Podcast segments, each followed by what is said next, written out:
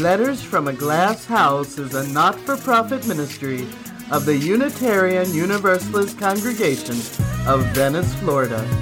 Support us today at uucov.org.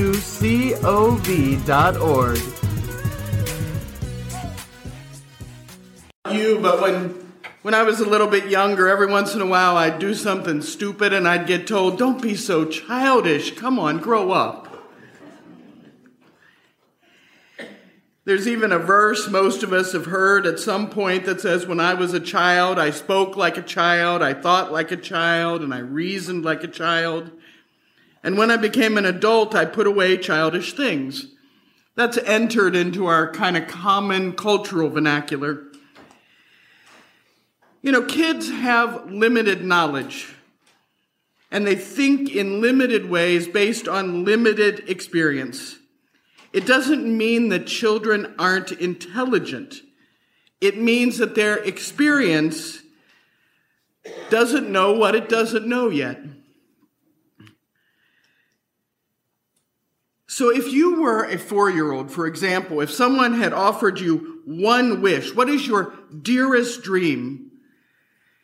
Think for a minute about the things you might have said at four. You would not have said, internet notwithstanding, no four year old says, Mother, I dream of world peace. no four year old says, I would like for there to be equal rights between people of all colors and names. They don't say that. A four year old says, I wish for an ice cream. Four year old says, I want a pony or a new squishmallow. They want something they've seen something they could touch or taste or cuddle.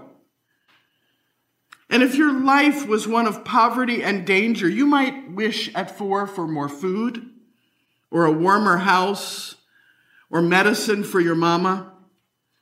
But you would not be able to articulate a dream of global socioeconomic justice. That being said, in 1963, Dr. Martin Luther King Jr. was far from a child. He was a child of his times, however. In his I Have a Dream speech, he said, There are those who are asking of the devotees of civil rights, when will you be satisfied? We can never be satisfied as long as the Negro is the victim of the unspeakable horror of police brutality. We can never be satisfied as long as our bodies, heavy with the fatigue of travel, cannot gain lodging in the motels of the highways and the hotels of the cities.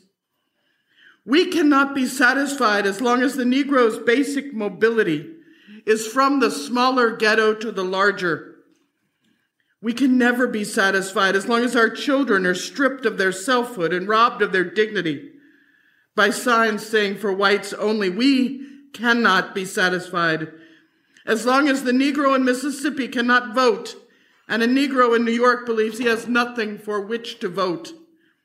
No, we are not satisfied and we will not be satisfied until justice rolls down like water and righteousness like a mighty stream. I am not unmindful that some of you have come here out of the great trials and tribulations. Some of you have come fresh from narrow city jails. Some of you have come from areas where your quest for freedom left you battered by the storms of persecution and staggered by the winds of police brutality. You have been veterans of creative suffering Continue to work with the faith that unearned suffering is redemptive. Go back to Mississippi. Go back to Alabama. Go back to South Carolina. Go back to Georgia. Go back to Louisiana. Go back to the slums and the ghettos of our northern cities. Knowing that somehow this situation can and will be changed, let us not wallow in the valley of despair. I say to you today, my friends, so even though we face the difficulties of today and tomorrow, I still have a dream. It is a dream deeply rooted in the American dream. I have a dream that one day this nation will rise up and live out the true meaning of its creed, we hold these truths to be self evident that all men are created equal. And in 1963, these words were amazing, and they still ring out for us today. But it's a dream of a younger time. It's a dream that says, in part, I dare to think of a day where black people can have the white American dream. I dare to think of a day when a black man in a suit will be given respect and when a black woman can shop at any store she chooses. I dare to imagine a world where we won't be brutalized for the color of our skin and where our kids can go to school anywhere they please. Where we can buy the house with the white picket fence and join the local Lions Club and swim in the community pool. This is a dream but it's time to dream bigger. It's time to dream in ways that Dr. King would have been killed for even imagining. Because 61 years later, our movement is no longer a young movement. How many of you have been walking and running with this movement for most of your lives? Unarmed black men and women and children are routinely shot and strangled and tased to death by police officers in the streets.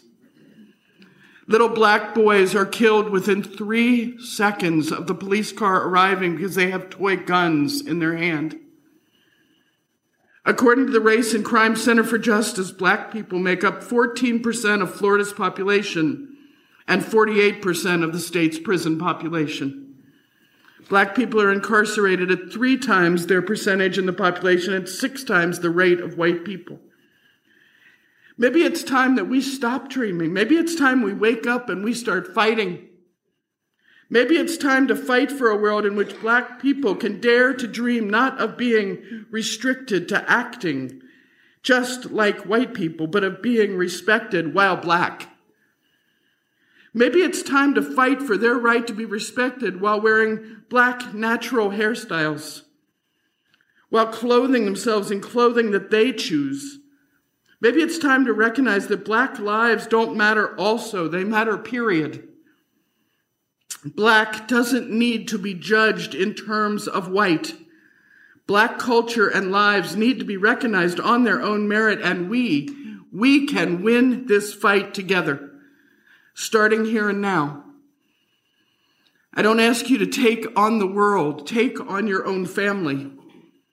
Take on your friends, take on the shops where you shop and the places where you work. Help to make it safe for black people to be black people, not imitation white people. Use your privilege, vote, make your voices heard, and let the dream Grow up and let the dream wake up and let it become reality. We have a dream, and it's one Dr. King couldn't have dared speak out loud. A dream of true equality, a dream of choice, a dream of recognition of all people. And these words from Dr. King still hold true. I have a dream today. I have a dream that one day every valley will be exalted, every hill and mountain shall be made low, the rough pieces made plain, and the crooked places straight. With this faith, we will be able to work together, to pray together, and to struggle together, to go to jail together, to stand up for freedom together, knowing that we will all be free one day And if America is to be a great nation, this must become true. So let freedom ring from the prodigious hilltops of New Hampshire. Let freedom ring from the mighty mountains of New York. Let freedom ring from the heightening Alleghanies of Pennsylvania. Let freedom ring from the snow capped Rockies of Florida. But not only that, let freedom ring from the stone mountains of Georgia let freedom ring from the Lookout Mountain of Tennessee. Let freedom ring from every hill and molehill of Mississippi. From every mountainside, let freedom ring. Let freedom ring from Florida. And when this happens, when we allow freedom to ring from every village and every hamlet and every state and every city, then we can all stand up together and say, Free at last, free at last. We are free at last. Amen.